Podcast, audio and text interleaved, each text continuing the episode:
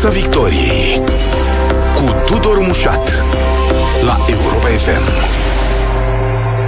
Bun găsit tuturor pe frecvențele radio, pe site-ul europafm.ro și pe pagina noastră de Facebook. Încercăm să deslușim astăzi realitățile economice dincolo de zgomotul pe care îl fac politicienii de la guvernare, zgomot care se manifestă și atunci când vine vorba de a-și lăuda singuri așa zisele realizări, și când vine vorba de a se contrazice în legătură cu felul uh, cum ar trebui să arate faimoasa rotație la guvernare. E o dublă provocare pentru noi, de fapt, pentru că felul în care se manifestă și performează ei influențează politicile publice și, deci, pe noi toți. Dar care politici publice? Care mari programe? Despre asta discutăm în ediția de față cu Cristian Grosu, redactor șef, curs de guvernare. Bun venit în Piața Victoriei! Bine v-am găsit, mulțumesc! Începem de la toate polemicile astea din ultimele câteva zile, care par să se fi intensificat, uh, Cristian Grosu, în legătură cu rotația. Uh, și întrebarea mea este în ce măsură perturbă toate șicanele astea dintre PSD și PNL perturbă actul de guvernare. Ministerele, politicile din ministerele astea, la ce ar trebui să ne așteptăm? Cum ajungem noi la sfârșitul lui mai când se face uh, rotația?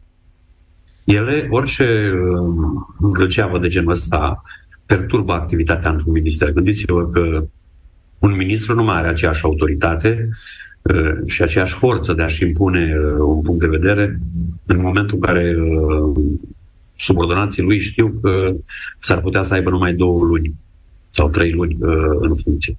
Sigur, uh, dincolo de lucrurile astea, ar mai fi lucruri de construit în așa fel încât să avem o forță instituțională capabilă și să guverneze țara, dar și să vină cu soluții noi pentru uh, o situație cu totul nouă, cum este suprapunerea acestor uh, crize. Hai să ne imaginăm o clipă că nu se schimbă decât premierii, așa cum și-ar dori teoretic PSD-ul, păstrează anumite ministere, liberalii le păstrează pe ale lor, nu se face decât un schimb de prim-ministri. Poate funcționa în felul ăsta? Eu cred că da. În principiu poate să funcționeze. N-ar, n-ar avea de ce să nu funcționeze, mai ales că nu am văzut mari deosebiri între viziunea, se spune așa, a PNL-ului și cea a PSD-ului. Sigur că ceea ce vedem acum la televizor e o sumă întreagă de negocieri. Nu cunoaștem încă miza acestor negocieri. Dar cele două partide au ajuns să semene destul de mult, am impresia, nu? Și în filozofia lor politică și în felul în care se comportă la guvernare, vezi sinecuri, vezi uh, tolerarea unor situații și păstrarea încremenită în proiect a altor situații. Da, nu există prea mari deosebiri, uh, pe de o parte. Pe de altă parte, uh, asistăm și la festivalul ăsta al uh, populismelor, cum a venit și a ieșit domnul Ceolacu și ne-a anunțat că va introduce impozitul pe cifra de afaceri, inclusiv la marile companii. Uh, mie nu vine să cred că lucrurile astea pot să fie făcute. Asta înseamnă să dai o întreagă economie peste cap, înseamnă să te întorci la un sistem fiscal foarte rudimentar și de unde te aștepta să ne rafinăm puțin și maniera de colectare a taxelor și uh, maniera de impozitare uh, și o anumită echitate să vedem acolo unde uh, vorbim de fiscalitate, uh, facem pași înapoi.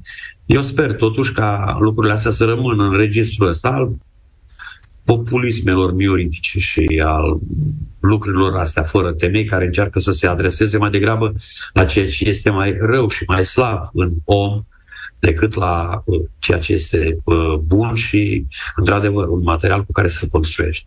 Apropo de suprataxarea asta și de colectarea de care pomeneați, se vrea de fapt o compensare a slabei colectări, adică am decis că nu putem colecta cât trebuie și atunci punem niște taxe în plus ca să vină niște bani? Asta e filozofia? Oare? Cred că da. Toată lumea caută soluții pentru a uh, aduna bani, știți de la cine? De la cei care plătesc.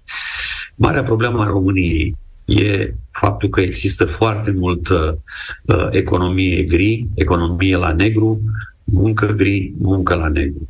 Nu mai ai de unde să uh, scoți mai multe taxe atâta vreme cât tolerezi lucrul ăsta în, uh, și în economie și în piața muncii.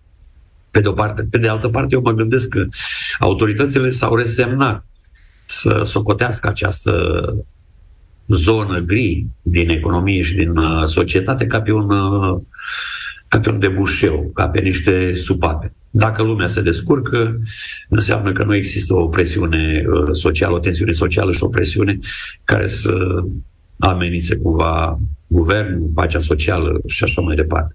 E interesant că ideea asta vine de la Ciolacu, care ar trebui să devină prim-ministru. Înțeleg că este, își manifestă deja intențiile ca prim-ministru. Ministerul de Finanțe, pe de altă parte, ar trebui, conform protocolului, să treacă la liberali, chiar dacă psd doresc să-l păstreze. De, dar ultima semnătură o are totuși prim-ministru și atunci stau și mă întreb dacă nu cumva lucrul ăsta e aproape decis. Vine Ciolacu, PSD, ca prim-ministru, deci vom avea această taxare de care el vorbește. Lucrurile așa pot fi înțelese. De fapt vorbește ceea ce, cel care acum, despre care noi acum știm că va fi uh, primul ministru. Pentru că, cel puțin în momentul ăsta, în vigoare este uh, acel pact de colaborare între PNL și PSD, care presupune că domnul Celac ar urma să vină premier. Da, dacă el zice, cam la asta ar trebui să ne așteptăm. Dar uh, uh, eu n-a făcut încă nimeni o analiză de impact. Așa că apare un lider politic și are 5-6 uh, inși în spate care se uită toți în cameră și tună și fulgeră și agită sabia. Uh, astea sunt prostii. Aici trebuie făcută analiză de impact. Care este uh, efectul pe economie? Sper să nu se ajungă acolo. Facem un pas mai departe, Cristian Grosu, spre unde vom ajunge de fapt. Pentru că noi am văzut în acest an și ceva, nu? Și va fi un an și jumătate până la uh, rotativa de la finele lui mai. Am văzut o sumă de politici sociale, prea puțin alt gen de politici. Deci PNL-ul, din punctul ăsta de vedere, s-a comportat mai mult ca un executant al ideilor PSD-ului, deși are prim-ministru în momentul de față.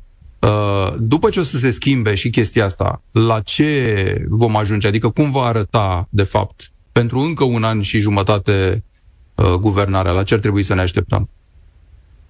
Uh, marea problemă în România în momentul ăsta este faptul că suntem în an preelectoral. Vine PSD-ul la putere sau, mă rog, vine cu premierul și atunci va fi tentat să își aplice politicile cu care ne-am obișnuit de uh, zeci de ani, mai degrabă de a arunca cu bani uh, și nu de a uh, de a gestiona, de a administra țara sau de a iniția programe care într-adevăr să producă o valoare suplimentară. Bun, uh, asta nu înseamnă că oamenii nu au nevoie de bani. În toată Europa se uh, fac alocări uh, cu caracter social, să spunem, și la energie, și în fața inflației și așa mai departe. Uh, chestiunea României este că se face la un mod foarte general și foarte puțin uh, uh, țintit, pe de o parte. Pe de altă parte, noi deja nu mai avem spațiu fiscal. România nu mai are prea mult spațiu fiscal să acorde deficit, să acorde ajutoarele uh, specifice anilor electorali, fără să-și crească și mai mult deficitul. Eu vă dau un exemplu, uitați-vă, de exemplu. Anul trecut, uh, bugetul, deci bugetul pe 2022, uh, chiar ieri am publicat chiar aseară, chiar astăzi dimineață, am publicat execuția bugetară pe 2022. Deficitul a rămas foarte mare, în ciuda încasărilor enorme, spectaculoase, Uh, față de anii uh, precedenți. Când spun spectaculoase, nu pot să nu mă gândesc ce a produs aceste încasări. Crizele. Inflația a ajutat foarte mult la uh, uh, buget uh, și criza energetică. Uh, prețurile mari din uh, energie. Ori și inflația și prețurile mari din energie omoară economia. Ne mai vorbim de, uh, de omul simplu, de uh, cetățean. Da, și cu toate astea, cu toate astea, deficitul bugetar nu a scăzut decât marginal. Filozofia noastră pare să fie că ne împrumutăm foarte mult și aici și PNL-ul înainte și PSD-ul, iată, prin Câciu de la finanțe, practică același lucru. Se împrumută de sume enorme, la dobânzi enorme, E un cerc vicios, nu? Pentru că noi, în momentul în care pompăm toți banii ăștia cumva în consum, nu facem decât să alimentăm această lipsă de credibilitate a României, prin urmare dobânzile la care ne împrumutăm devin din ce în ce mai mari. Uh, și cât mai poate continua chestia asta? În chestiunea uh, împrumuturilor, a datoriei care crește de la an la an, am ajuns deja la circa 145 de miliarde de euro datorie. În această chestiune, România stă față în față, de fapt, cu un paradox. Vedeți, noi avem o creștere economică de top în Uniunea Europeană. Avem una dintre cele mai mari creșteri economice. Cu toate astea, ne împrumutăm în acest moment cam cel mai scump. Ba chiar cel mai scump. Ca să vă dau un exemplu, în decembrie ne-am împrumutat la o dobândă de 7,2%, care era dublă față de media europeană și încă ne-am împrumutat bine pentru că în octombrie eram undeva la 9,5%. Uh, de unde vine această scumpire a uh, creditului pentru România, creșterea costurilor de împrumut? Vine tocmai din aceste deficite, deficitul bugetar și deficitul de cont curent, uh, găuri care, pe care, practic, guvernul, neținând cheltuielile sub control, trebuie să le acopere. Nu are altă șansă decât să se îndatoreze. Problema este că economia care vine din urmă să plătească aceste uh, datorii funcționează după un model foarte prost, un model păgubos. Noi, practic, împrumutăm uh, bani din afară, uh, îi băgăm în uh, consum. Consum înseamnă import. Noi producem prea puțin uh-huh. față de cât consumăm și atunci uh, importăm banii pe care îi împrumutăm de afară, trec pe la noi, își lasă dobânzile pe care trebuie să le plătim în anii care vin sau în zecile de ani care vin și apoi se întorc afară de unde au venit. Practic, noi finanțăm producția altor state și mai ales când e vorba de importurile masive de alimente, de produse agricole, practic întreținem uh, uh, fermierii polonezi, unguri, cehi sau de unde mai cumpărăm noi mâncare. Asta este marea problemă și asta este uh, paradoxul. Avem o creștere economică mare, dar bazată pe consum. Ne împrumutăm foarte scump pentru că avem deficite foarte mari. Bun, uh, iar apropo de unde se duc banii ăștia și de cheltuieli, ziceați uh, scăpate de sub control. Nu știu dacă sunt atât de scăpate de sub control, de fapt, pentru că ele sunt programate, sunt plănuite. În momentul în care dai sporuri, în momentul în care dai tot felul de prime și cadouri, mă refer la, la salariații din sectorul de stat, în momentul în care creezi posturi pe bandă rulantă, multe dintre ele fără o argumentație în spate, știi unde se, se duc banii ăștia, alegi să se ducă acolo, noi ceilalți stăm și ne uităm de pe margine și ne întrebăm oare de ce face asta? Oare de ce e nevoie de atâtea posturi? Oare de ce e nevoie de, atât, de salarii atât de mari? Oare de ce e nevoie de atâtea sporuri? Uh, și creșteri permanente. Da, pentru că nu se poate ieși deci guvernanții noștri nu pot ieși din această logică a creșterii economice pe bază de consum. Ori în momentul în care... Uh, Dar nu fac cadouri uh, fiecărui cetățean din România. Fac cadouri să, anumitor cetățenii României. Să vă dau cel mai simplu exemplu. Mhm. Uitați că săptămâna trecută a fost uh, 24 ianuarie. S-a făcut punte. Ziua de luni a fost punte. De ce? De fapt, este încurajat consumul. Mergeți, petreceți, cheltuiți și așa mai departe. Ce s-a întâmplat cu acea zi de luni? Copiii au uh, uh, trebuit să recupereze aceea zi sâmbătă. Deci lunea nu s-a lucrat, atenție, nu era sărbătoare, era doar o punte. Uh-huh. Dar în sâmbătă următoare uh, au fost la școală ca să recupereze. Tot genul ăsta de uh, bani aruncați uh, în piață, cu conștiința că ei se vor duce în consum și cu situația pe masă că acel consum se face din import, asta înseamnă creșterea României. Nu putem păcăli piețele de pe care ne împrumutăm uh, de bani. Uitați, să vă dau un exemplu. Ieri, de exemplu, uh, guvernul s-a mai împrumutat odată și este o premieră că într-o singură lună s-a împrumutat de două ori de pe piețele internaționale. S-a mai împrumutat o dată la mijlocul lunii și o dată ieri. În total circa 6 miliarde de euro într-o singură lună, la care se mai adaugă împrumuturile pe care le-a făcut în luna ianuarie uh, de pe piața uh, internă. Însumate, împrumuturile din luna ianuarie 2023 fac undeva la 55 de miliarde de lei. Asta înseamnă cam o treime, cam 34-35% din necesarul de finanțare pe tot anul. Deci gândiți-vă că noi într-o singură lună am împrumutat 35% din necesarul de finanțare pe uh, tot anul. Dobânzile sunt mari, e posibil să crească și mai mult. Uh, dar banii ăștia cumva trebuie plătiți. Da, nu pare să intereseze foarte mult uh, cine și când va plăti acești bani. Poate că ai zice nici măcar nu e atât de important dacă banii ăștia s-ar duce în proiecte de dezvoltare pentru generațiile următoare, măcar să știe și ele pentru ce plătesc împrumuturile astea. Dar nu e cazul. Cum am zis, o bună parte din bani se duce în sectorul public sau într-o anumită parte mai precisă a sectorului public, unde niciodată nu știm dacă e nevoie, estimările sunt și toată lumea e de acord că n-ar fi nevoie de atâția uh, oameni și de atâtea salarii. Uh, mai avem însă niște bani, Cristian Grosu, despre care ar trebui să vorbim. Cei din PNRR. Ministrul Boloș ne-a zis săptămâna trecută că stă și se uită la ei, guvernul, pentru că ei sunt toți depozitați în Banca Națională cu miliarde, uh, cu miliardele și cu dobânzi pe măsură și nu se întâmplă nimic cu ei. De ce? Explicația primară era, păi știți, construcțiile încep mai la vară. Ține chestia asta? Uh, da, explicația, uh, explicația e logică. Nu numai noi, uh, România, avem o problemă cu PNRR-ul. Cam toate statele au o problemă cu PNRR-ul, îndeoseb statele din statele foste comuniste. Noi nu reușim, în general, să avem bune rate de absorție nici la uh, din uh, bugetul multianual al Uniunii Europene, cu atât mai greu ne este uh, să avem capacitate instituțională de a absorbi din PNRR, acolo unde este contracronometru și unde este un marș foarte strâns.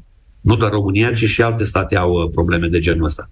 Pe de altă parte, banii, da, au fost primiți pentru că s-au îndeplinit niște uh, condiții, au fost parcați în conturile uh, BNR, dar abia de acum urmează, pentru că asta este și, haide să zic, dezavantajul pe care îl are uh, PNRR-ul într-un stat, să spun, democratic și cu o economie cât de cât aliniată la niște principii, nu poți să urgentez o licitație, o contestație, o și așa mai departe. Lucrurile astea tergiversează, pentru că sunt niște proceduri care nu sunt neapărat românești, sunt europene. Mm. Și atunci încep lucrările destul de târziu și atunci când vor veni primele facturi, atunci vor, uh, vor urma să uh, intre acești bani și să se ducă în economie. Deocamdată nu s-au început lucrările. Marea problemă, că discutam din de împrumuturi și că discutam de absorpția fondurilor europene și aici la absorpție nu e doar, nu vorbim doar de banii ăia care se dau uh, nerambursabil, nu, chiar credite, sigur, cu dobânzi preferențiale, cu dobânzi uh, rezonabile. Este că România, timp de 6-7 ani, nu s-a dezvoltat și nu a adus pe masă proiecte de dezvoltare pe vremea când banii erau incredibil de ieftini. Vor mai trece decenii până când uh, un stat să se poată împrumuta la dobânzile de acum 3, 4, 5, 7 ani. Acum ne împrumutăm la dobânzi de trei ori mai mari. Uh, lucrurile pe plan mondial arată destul de urât. BCE-ul mâine cel mai probabil va crește iarăși dobânda uh, de referință. Fed-ul în America va crește iarăși dobânda de referință. Asta înseamnă scumpirea uh, euro, scumpirea dolarilor și asta este o problemă și pentru statele din vest, cu atât mai mult pentru o uh, țară ca România care se împrumută la dobânzi duble pentru orice ar vrea ea să facă. Acum, da, poți să vii și să-ți faci autostrăzi. Le plătești uh, din perspectiva creditelor dublu față de cât uh, le-ai fi plătit în urmă cu Lăsând la o parte creșterea costurilor la materialele de construcții, la mâna de lucru, găsirea exact. oamenilor, uh, nu, pe exact, piața muncii care exact. se fac asta. Deci ai tot felul de costuri în plus. Exact, pentru că inflația se suprapune. Inflația în sine este o criză în momentul ăsta. Și da. ea se suprapune pe, peste toate celelalte. Uh, avem o imagine despre ce trebuie făcut cu prioritate cu banii ăștia? Adică ne e mai clar în momentul ăsta uh, ce poate porni din PNRR? Proiecte sunt. Să știți că sunt. O să vedem la un moment dat dacă ele într-adevăr au fost fezabile sau nu. Da. Marea problemă e că atunci când un stat într-un asemenea moment, și momentul este unul de inflexiune în uh, toată Europa, toată lumea este, dar cu atât mai mult în Europa. Europa, dacă nu reușește să-și găsească drumul economic în următorii 3, 4, maxim 5 ani, va avea o foarte mare problemă de uh, dependență strivită, practic, economic, comercial, între Statele Unite și uh, China. Europa încă nu reușește să devină o voce pentru că încă nu are o strategie. Înțeleg că mai vorbim și noi uh, uh, cu experți uh, internaționali că se lucrează la o astfel de strategie, strategie europeană. Ei bine, într-un asemenea context de nouă strategie europeană de reinventare a economiei europene, România ar trebui de pe acum să-și găsească loc. Ce înseamnă să-și găsească loc? Rapid un plan de țară. Ce loc voi ocupa eu ca economie în economia europeană. Ce Hai voi să desfacem un pic în părțile componente povestea asta, ca să nu sune foarte general, pentru că au avut grijă politicienii să demonetizeze expresia asta și m-ar interesa ce înseamnă planul de țară adaptat momentului în care ne aflăm și, mă rog, cu privirea spre viitor de rigoare. Aici trebuie să, să, te, să te hotărăști ce rol vrei să ai, să te hotărăști în mod uh, realist. Ce rol vrei să ai, să joci, ce rol vei putea juca în uh, noua economie integrată uh, europeană. Uitați-vă că apar industriile noi, industriile verzi, apare uh, industria bateriilor, apare industria mașinilor uh, electrice. Ce vei face tu? Vei face baterii? Vei face mașini electrice? Vei face softurile la uh, toate acestea? Sau vei face ca până acum, în ultimii 25 de ani, tot manufactură. Vin, Mobilier, lon, nu vin textile. La, lon industrial. Vin ceilalți cu materialele, materiile prime, aici doar le asamblează și le, le scot înapoi pe uh, piața europeană sau pe piața mondială. Ori, odată ce te hotărăști ce oportunități ai și ce rol poți să joci, poți să decizi să sprijini 3, 4 ramuri economice în care să performezi. Uitați, eu, eu vă dau un exemplu. E vechi, e poate cam simpluț, dar merită să reflectăm asupra lui. La integrarea în Europeană, România a primit niște bani de agricultură și a decis ea, din capul locului, cum va folosi acei bani pentru dezvoltarea agriculturii. Mm-hmm. Polonezii au luat banii și au decis că vor să facă cele mai ieftine fructe din Uniunea Europeană. Mai ieftine decât ale italienilor din acel moment. Și le-a ieșit. Și de aia vedem merele uh, poloneze pe toate rafturile din supermarketurile noastre. Ungurii au luat banii și au băgat în zootehnie. Ei s-au dus pe lapte, pe ouă, pe uh, chestiuni de genul ăsta. Au vrut să aibă cea mai convenabilă producție și le-a ieșit. România a luat banii, a numărat persoanele din rural și le-a dat sub formă de plăți direct. Oamenii și-au luat banii, fiecare au avut jumătate de pogon sau un hectar sau cine știe cât, și au folosit în mare majoritate pentru plățile din gospodărie, curent, chibrituri sau ce mai Agricultură de subzistență, nu cum ar veni, da. Exact. Același lucru, și cu asta am încheiat exemplu, același lucru poate fi pus acum, în acest moment, din perspectiva noilor industrii din economia alta decât cea agricolă. Gândiți-vă că noi avem un mare potențial în uh, IT, crește sectorul cu o uh, viteză foarte mare avem încă potențial pe zona industrială, dar nu doar la nivelul de lon industrial. Nu. Companii și fabrici retehnologizate uh, și uh, aduse ce spuneam adineori, pentru baterii sau pentru... Uh, uitați-vă, de exemplu, marea fabrică pe care uh, o construiesc nemții de la uh, BMW la Debrețin. Bagă aproape 2 miliarde de euro acolo, timp în care, tot lângă Debrețin, Ungaria a mai făcut un deal cu uh, Corea de Sud uh, pentru o fabrică de uh, baterii.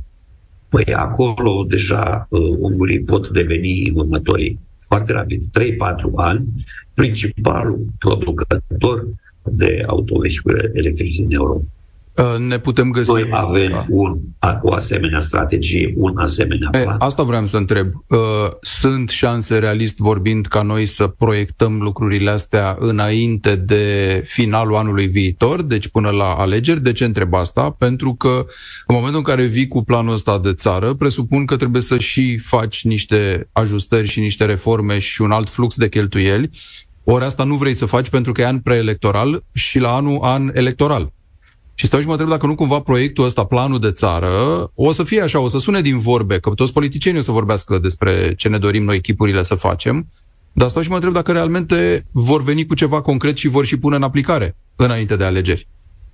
Va fi foarte greu, sau cel puțin dacă se va face așa ceva, nu se va bate prea multă monedă în spațiu public, să știți, din cauza că lumea nu este sensibilă la așa ceva, vom auzi tot felul de parascovenii, populisme de toată mâna și Păi nu, da, nici să n-auzim că sunt tigri, noi tigri ai Europei și că în toată lumea scade, noi avem creștere economică, ce să vezi. Creștere economică pe care ți explica foarte bine mai devreme, de fapt, cum o creăm și ce să duce, să, să risipește. De fapt. Pe asta se va și merge. Cât de tari suntem noi și cum îi umilim noi pe alții la creștere economică și nimeni nu va arăta și partea cealaltă cât de scump ne împrumutăm din cauza modelului economic foarte păgubos. Piața Victoriei la Europa FM. Continuăm discuția cu jurnalistul Cristian Grosu, redactor șef curs de guvernare.ro și ne uităm la banii ăștia de, pe care noi vorbeam că trebuie cheltuiți pentru aceste uh, programe. Ne uităm și la planul de țară despre care am vorbit, dar trebuie să ne mai uităm la ceva, la decalajele fenomenale pe care le constatăm că există între zone ale României, între regiunile ale, ale României și ai zice că fenomenul ăsta se diminuează de la un an la altul. Dar nu, aparent nu. Uh, asta cum o, cum o abordăm și cum o redresăm? Bucureștiul devine din ce în ce mai mult polul producției și veniturilor din țara asta, plus alte două, trei, câteva zone, iar restul țării practic nu contează sub acest aspect.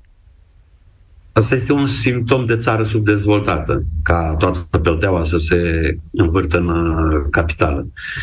Adevărul e că noi avem în interiorul granițelor vreo 3-4 țări, dacă nu cumva chiar 5. Mhm. Uh, diferența este enormă între București, care este cea mai uh, București Ilfov, care este cea mai uh, dezvoltată și mai bogată zonă și cea mai săracă zonă, regiunea de nord-est Uh, cu exemplu clasic uh, Vaslui. Este cam de uh, 5 la 1 diferență. 5 la 1 înseamnă trei straturi de țări, de niveluri de bunăstare. Sigur, tot acest calcul se face la paritatea puterii de cumpărare, dar PIB-ul per capita din București uh, la paritatea puterii de cumpărare bate PIB-ul per capita din Berlin, din uh, Uh, Madrid și din alte vestite orașe europene.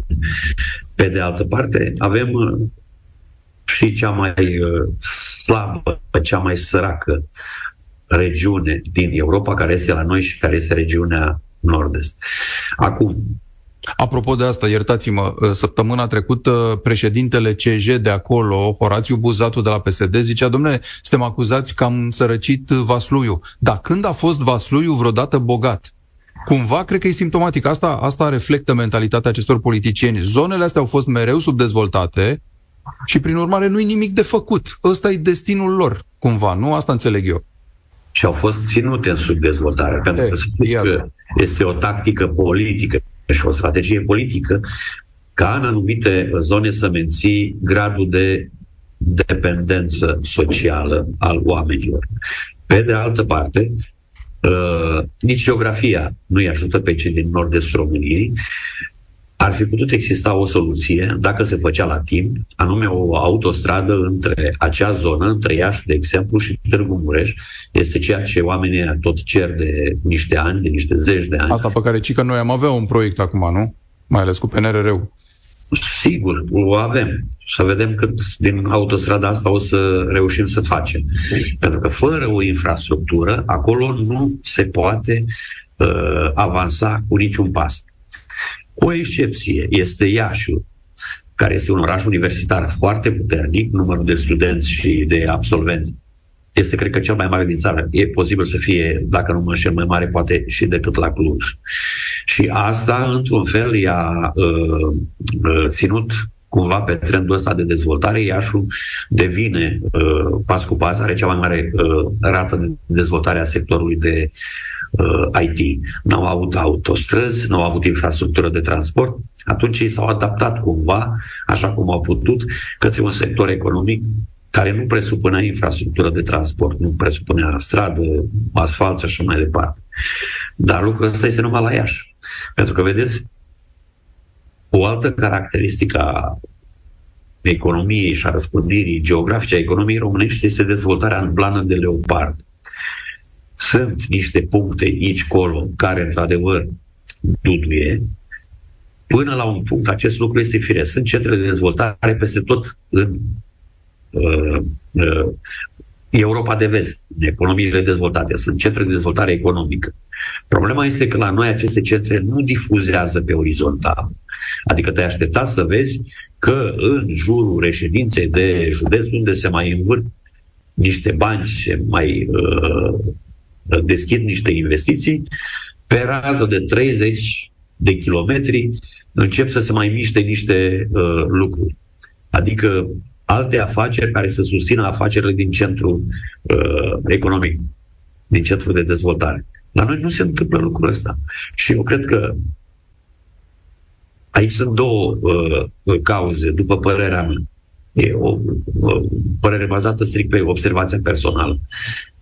Pe de o parte, noi am avut o infrastructură de transport și de suportare a navetei forței de muncă către oraș către uh, investiție dezastruoase.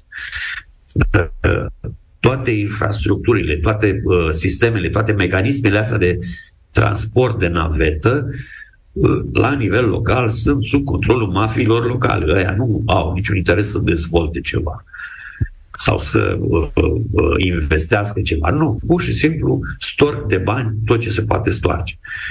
Asta pe de-o parte. Și pe de altă parte, Uh, depopularea masivă uh, din zona rurală, inclusiv din uh, comunele limitrofe centrelor de dezvoltare economică. Concluzie, Cristian Grosu, avem șansa la o bună guvernare în adevăratul sens al cuvântului în perioada următoare, că mereu ne punem speranțele în începutul câte unui ciclu electoral. Dar asta e o chestie mai degrabă simbolică. Ne-au zis, de pildă, când au format această mare coaliție, că au nevoie de o majoritate solidă pentru a trece tot felul de proiecte. Și unele sensibile, și unele, cum să spun, de viitor, care nu au mai fost până acum uh, adresate, că vin cu idei de, și au nevoie de majoritate pentru asta. Pare, suntem, mai avem un pic, de un an și ceva din acest ciclu electoral, nu s-a mișcat mai nimic. Ce se mișcă de fapt și în ce ritm se mișcă? Este acum majoritatea parlamentară copleșitoare, nu e o noutate. Noi am mai avut-o în timpul USL-ului, am avut-o în timpul lui uh, Liviu Dragnea. Că tot așa, Parlamentul, uh, uh, coaliția de guvernare avea 70%. Puteau să treacă dacă vroiau absolut orice. Dar ce să treci? Deci dacă nu ai un plan, dacă nu ai o strategie și dacă nu, uh, nu știu, grija față de responsabilitatea pe care o ai față de țară, față de economie, nu îți stai pofta de mâncare și nu-ți provoacă insomnii, nu rămâi decât cu o majoritate care produce uh, legi pe mize mărunte, de lapidări din astea mărunte și de uh, țară de uh, margini. Privind în viitor, nu știu ce să zic. Sunt aceiași oameni. A, sau poate că nu sunt, nu mai e Liviu Dragnea, poate că nu mai e, nu știu, Tăricianu, nu mai e nu știu cine. Sunt alte fețe, dar sunt din aceeași paradigmă de uh, logică politică. Eu sper din toată inima că momentul ăsta, suprapunerea asta de crize și mai ales uh, presiunea pe care această situație o pune mai degrabă pe regiune și pe Uniunea Europeană, ar putea cumva să ne împingă, să ne tragă și pe noi, așa, cumva ca pe uh, ultimul vagon. De ce? Pentru că România are nevoie de un astfel de imbolt, fiindcă are un potențial enorm. Noi trebuie doar să ajungem cu lumea lucidă, cu oamenii luciți, cu cei care își dau seama ce se întâmplă și cum poate fi uh, construită uh, uh țara asta. Noi avem nevoie de masa asta critică de inși care chiar cred că se poate face ceva. Și în rest, statul să-și facă treaba lui de stat, să facă infrastructura, să facă digitalizarea și, eventual, dacă reușește să-și facă un plan, să aibă acolo două, trei sectoare din economie pe care uh, să le sprijine constant și foarte puternic, în așa fel încât acele sectoare să-și ia uh, într-adevăr zborul și să devină competitive pe plan internațional, pentru că asta este problema. Toată lumea vede competiția în uh, nivelul de afaceri. Sigur, există excepții, dar la modul general, nivelul de afaceri, există uh, ideea asta că noi concurăm aici, noi între noi, și firmele unele cu altele. Nu, de fapt, noi suntem într-o competiție cu state din Uniunea Europeană, cu economii din Uniunea Europeană, cu companii din Uniunea Europeană. Asta este, de fapt, marea problemă. Cristian Grosu, redactor șef curs de guvernare, mulțumesc foarte mult! Și eu vă mulțumesc!